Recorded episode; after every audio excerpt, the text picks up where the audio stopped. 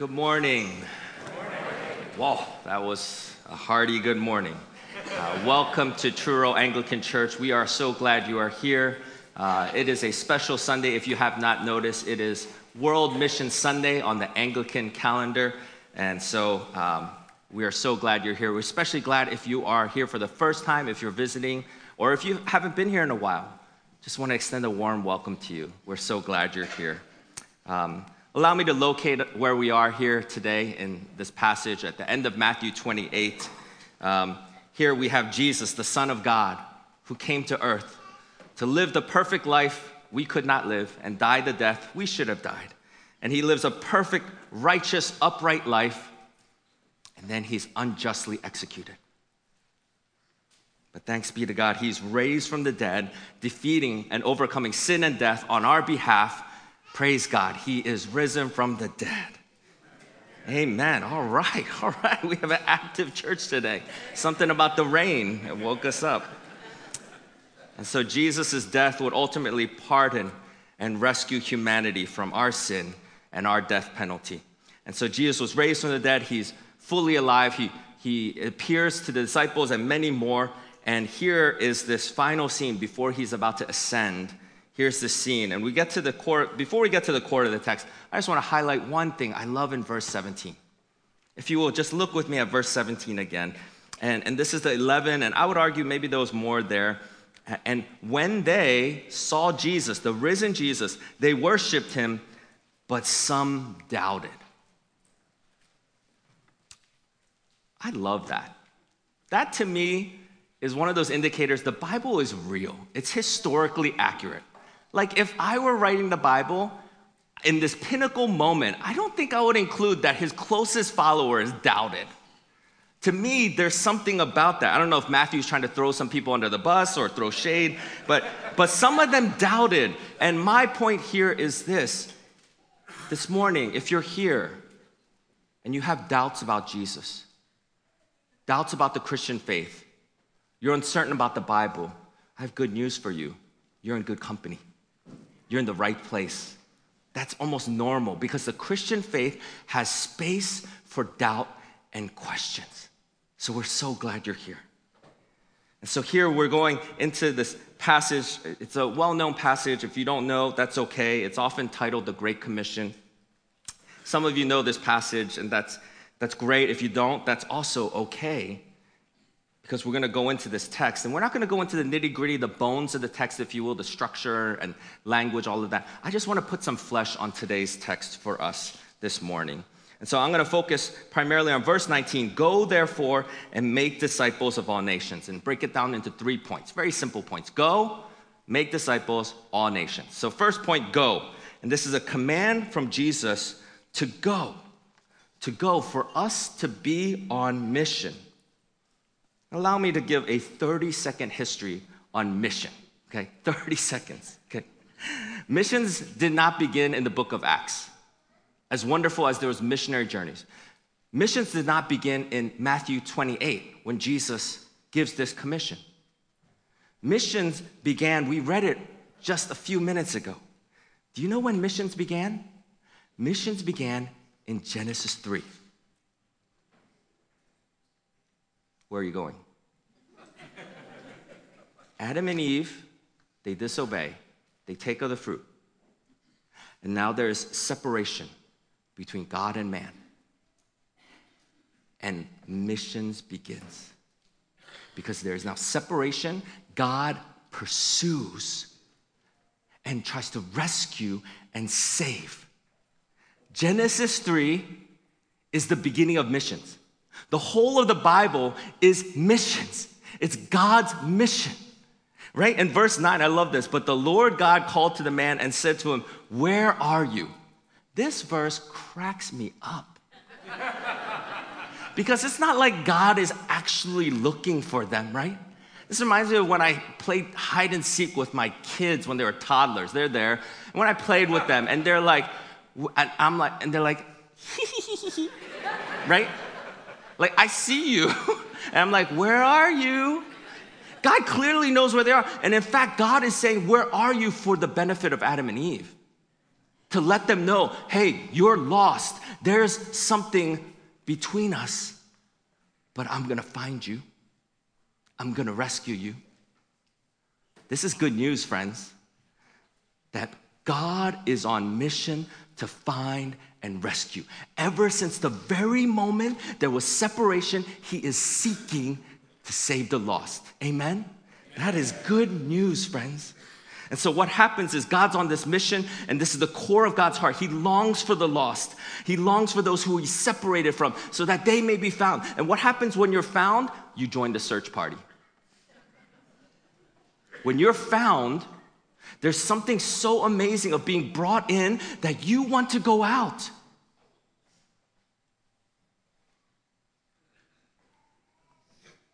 And if you don't believe me, let me quote scripture for you, okay? Because I believe every single person who is called in by God is also sent out. Let me repeat that. Every single person who is called in, brought into the family of God, is sent out. Abraham.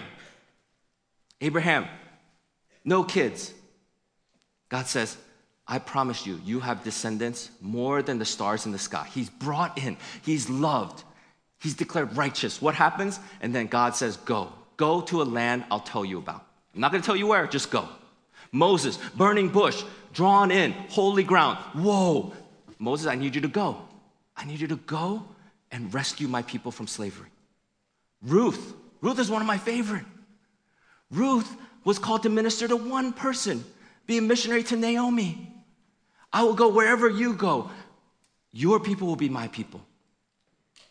And her ministry, her mission was to one person, her mother in law. Any volunteers for that mission? Anyone?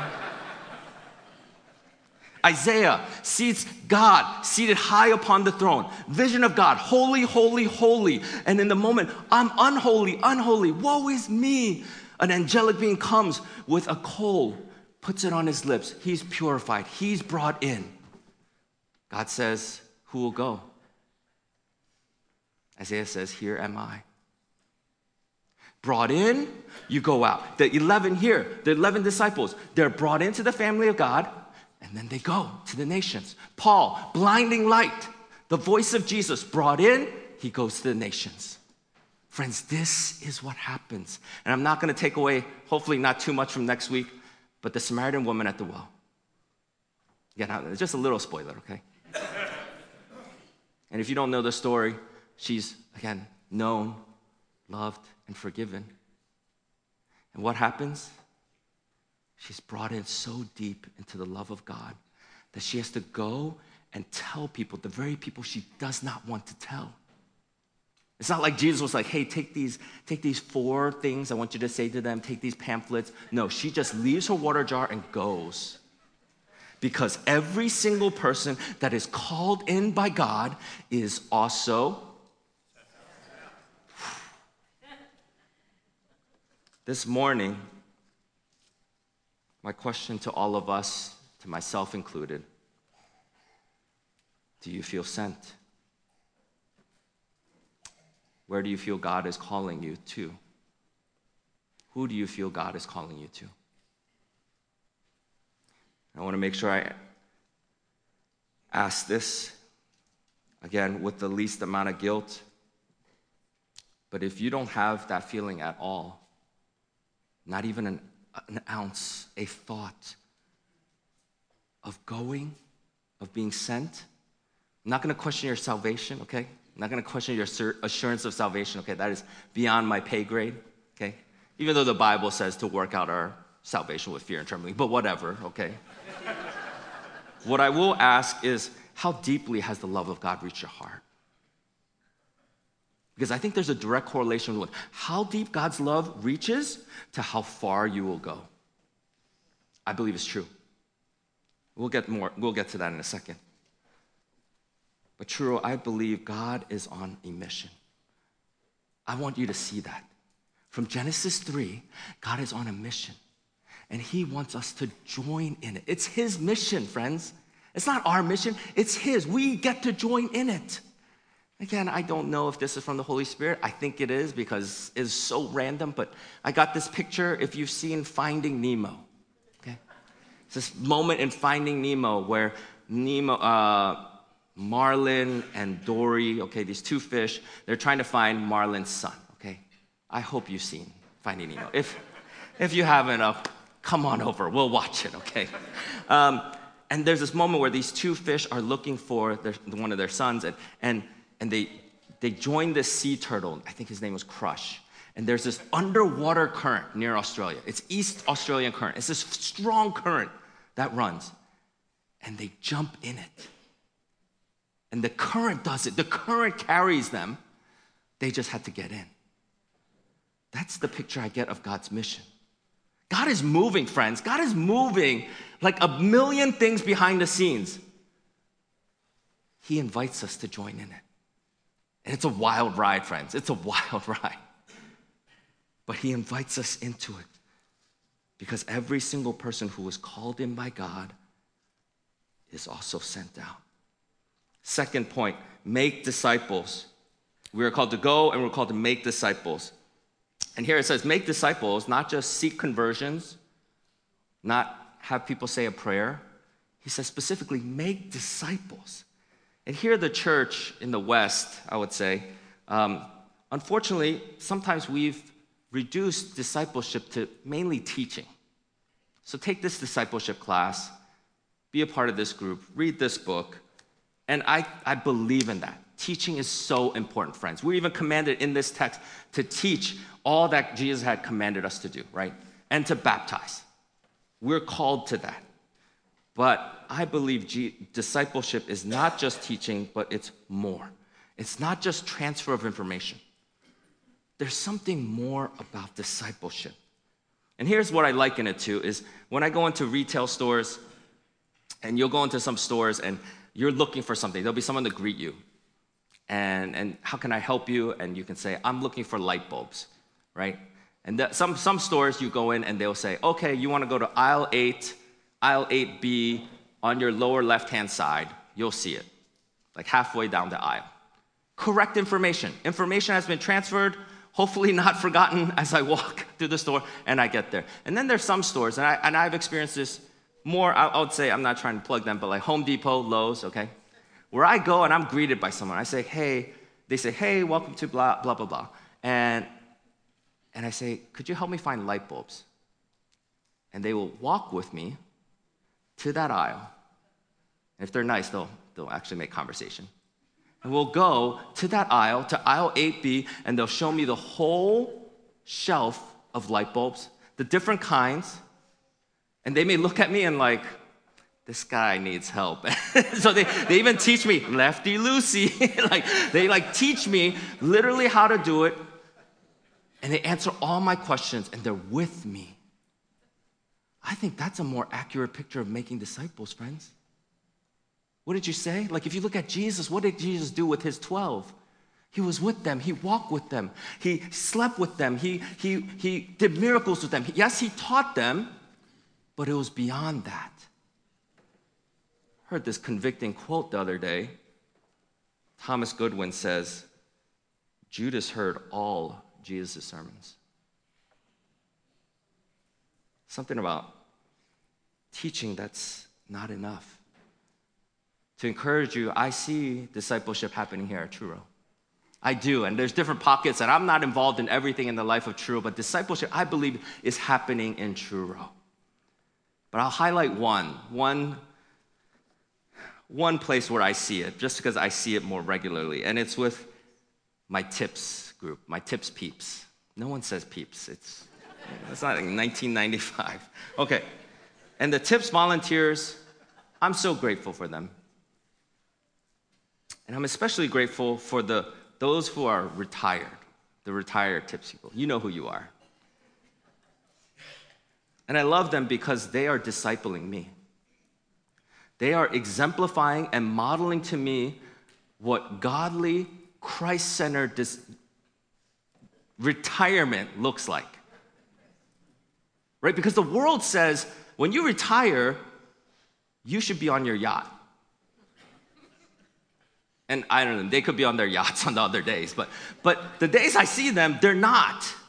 They're there, they're in person, they're online, spending time with people in which they'll never, maybe never in this lifetime, see a return on investment, but they're, those folks are discipling me on what godly retirement looks like. I love that. No one's teaching me like by information. I'm watching it, I'm observing it, and I can copy them.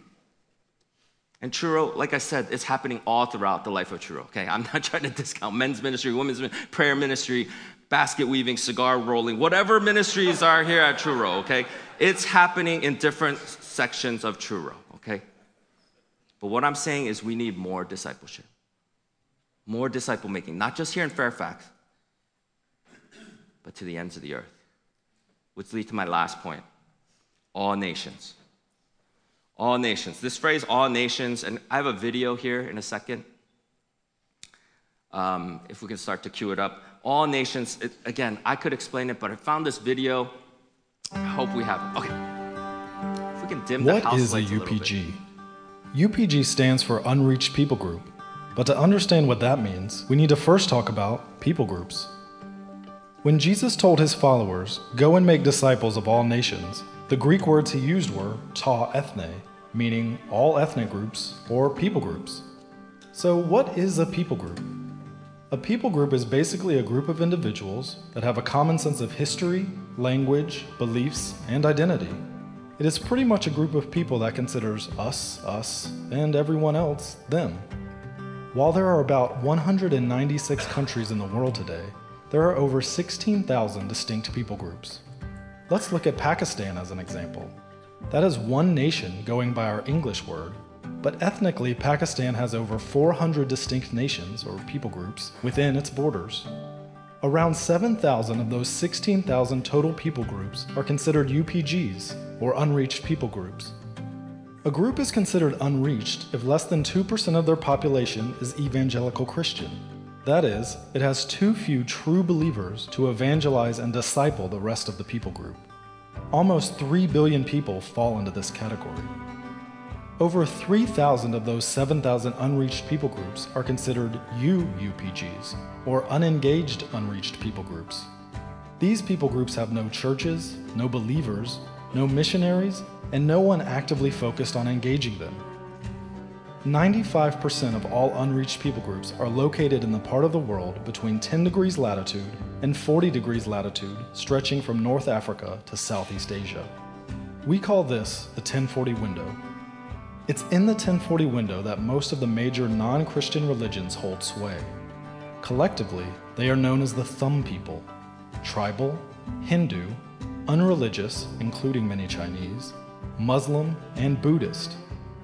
Jesus said that the gospel of the kingdom would be preached as a testimony to Ta ethne, all people groups, and then the end would come. Less than 3% of our total cross cultural missionary force is working with unreached people groups. We must go to the unreached. At the same time, it's estimated that over 350 unreached people groups are living in the United States today as immigrants, refugees, and international students. We must welcome the unreached. Christ commands us to make disciples of all nations. Jesus is alive. His mission for us is clear, yet the task stands incomplete. Together, we can change that. Thank you. Um, friends, the disparity of gospel resources, of people, of money, of the Bible in our heart language compared to people all around the world, the disparity is this massive chasm. The disparity between the gospel resources we have here in Northern Virginia compared to Northern Iraq, massive. And I live in Centerville, live close to Braddock Road. This is a terrible illustration. If I were to drive blindfolded, okay, there's a 50% chance I will run my car into a church building. I know, terrible. But you get the point. Every other building's a church building. We have the Bible in multiple versions on our phone with us all the time. In whatever language if you want it in if you want it in millennial if you want it in gen z whatever version you want. It's utterly unfair. It's unfair that we have so much and there's so little. Who will go? Who will go? There are so many unreached people groups who have little to no access to the gospel, missional resources, people, money, again, the Bible in their heart language. Have good news, Truro. You all are doing something about it. Come next week, come to lunch, and you will hear how Truro has been doing this through and with our sisters, Claire and Debbie, helping to bring the Bible in other languages. Okay, that's a plug. Just register, okay? Register online. Okay, friend, I know you're allergic to registering, okay? I know, Truro. You can do it. You can put in your name and push a button, okay? I believe in you. Come and hear what is happening because I want Truro, and I believe God wants Truro to be on mission and to continue to be on mission. So, with all that was shared today, so what? So what? What can we do? And here I'll give us three options. Here's what we can do. Firstly, pray. My dear brother, Brad Brewster, who's probably in the Undercroft making disciples right now. I love that. He loves to quote Matthew 9 The harvest is plentiful, but the laborers are few. Therefore, pray earnestly for the Lord, to the Lord, and the harvest to send out laborers into his harvest. I have good news, friends. We're going to do that in a moment. We're going to pray the prayers of us. We're going to pray. Secondly, to give, giving of your time, talent, treasure. Giving. And for a limited time, I asked uh, Jamie and the church if we could take a special collection for Truro missions. So for these next several weeks, if you look online, if you, if you look online, you can give specifically to missions and outreach because we want to be a church that goes and is able to send. So we're going to have teams go out and we're supporting missionaries out there already. And so if you feel prompted to give, would you give? And if you're going to give in person, again, if you just write on your, the memo line to missions and outreach, because we want to give. And again, above and beyond your regular tithes and offerings, to give to the cause of missions because all of us are called to missions. And lastly, to join. And there are several options here, but I'm just going to highlight two. Tips online. Again, I love tips. We have a wonderful ministry online where friends, I think Jamie said this a couple weeks ago. You can literally go to the nations. No plane ticket, no passport, no TSA. some of you are like, I don't care, I have pre TSA. Okay, good for you, okay?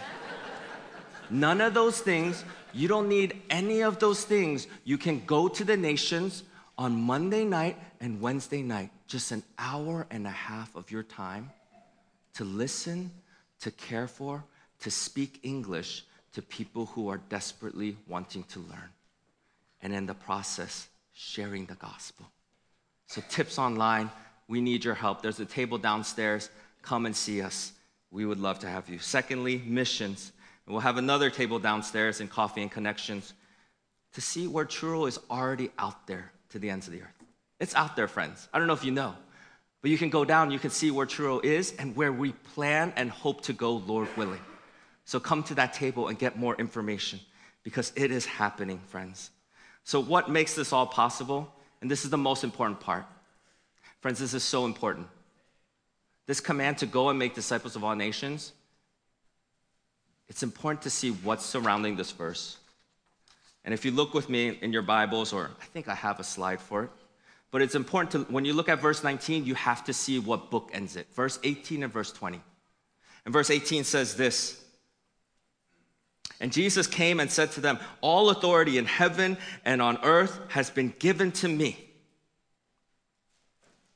Go therefore and make all. And, and behold, verse 20, I am with you always to the end of the age. This is what allows verse 19 to happen. Jesus has all the authority, on heaven and earth, all the authority, all the love, all the mercy, all the wisdom. And you know what? He's with us. He's with us right now, and He's with us to the end of the age. That's what allows us to accomplish verse 19. You have to have these two promises, these truths that Jesus is all authority and He's with us. And together, that allows us to accomplish what happens in between. I'm going to end with uh, this illustration. Um, do you mind helping me now? Um, it's an illustration by uh, this pastor, author, Francis Chan. Um, so I want to give him credit, okay? I'm going to borrow his illustration and, and, and, and modify it a little bit. Um, but this rope here represents your life okay? Don't read too deeply into it, okay? Like some of you are like, yes, my life is spiraling. No, no, don't read too deeply into it, okay? Don't read too deep. This rope represents your life. This part right here represents your life here on earth. I see you, choir. I'm not forgetting you. This part represents your life here on earth. What the world tells us to do is, is to strive and to work and to earn and, and hustle, and, and then, oh, you have an awesome time right here. Oh, it's gonna be awesome right here. This is gonna be the best. And I'm here to tell you this morning if you're in Christ today, oh, when this ends, you're going into glory. I'm telling you, it's gonna be amazing. This part, this is gonna be amazing. You don't even know. And some of you are like, is there gonna be golf? I'm sure it's gonna be better than golf, okay?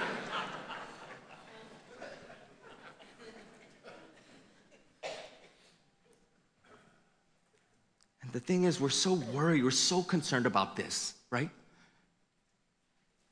We're so concerned about our 401k.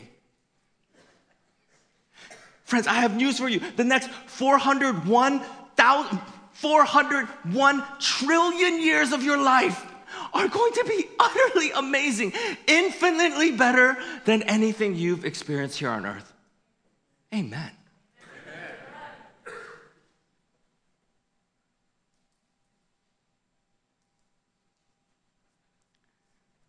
There are people in this world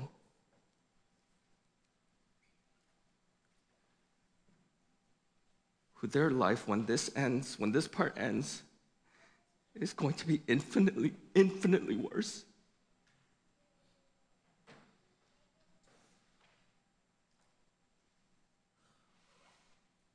And I get it.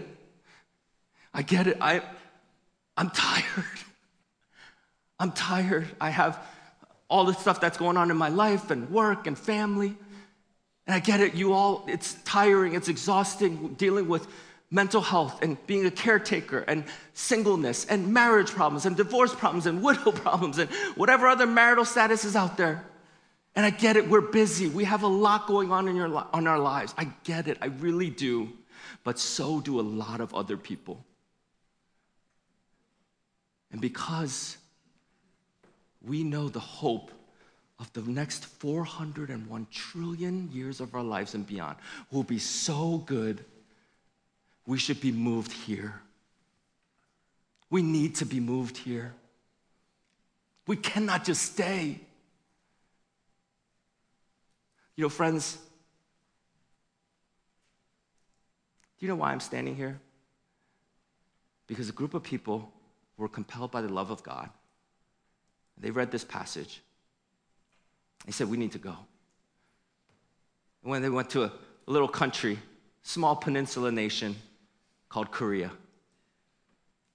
And they went.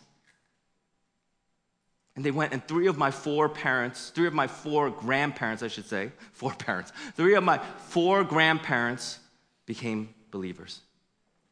One of them, my grandfather, my mom's dad, became a pastor. Gave birth to my mom. My mom married a pastor. Gave birth to a son who's a pastor.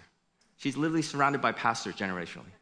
She's blessed, or depending on your, depending on your, view of pastors, okay? So here's the thing, I, and I'm standing here and I know Jesus because somebody went.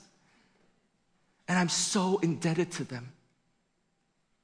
And friends, there are other, I hate this, this is in my notes. There are other Matt Yees out there. It's a terrifying thought. But you get what I'm saying. There's Nairobis out there, there's Alicias, Sojas, Shimas. There are people out there who need to hear this word, who need to hear the greatest news. There's other Stephen Shalitas out there who will go. And friends, it's not going to be guilt. It's not going to be a rope illustration. It's going to be the love of Christ that takes us there. Because to the degree you see how far Jesus went, Jesus did the Great Commission first. And to the degree that reaches your heart, if you see the distance from heaven to the cross as a simple, oh, hop, skip, and a jump, you'll never go. But if you see that it was an amazing love that brought him here, an amazing sacrifice that he did for you, and that reaches your heart, you cannot contain it. You will be sent out.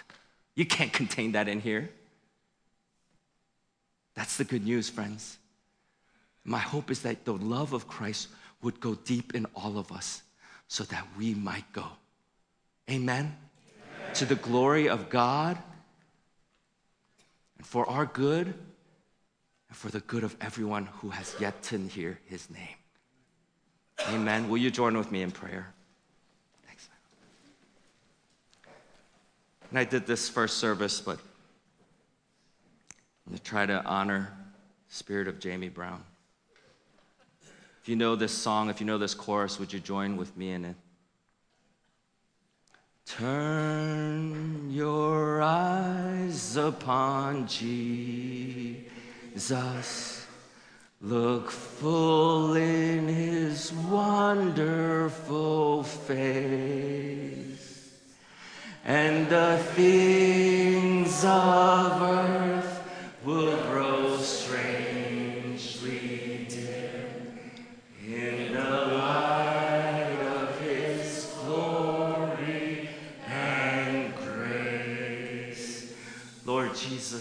want to see you. We want to experience and re experience and taste and see that you are good, so good that we cannot sit still with this truth, with this news.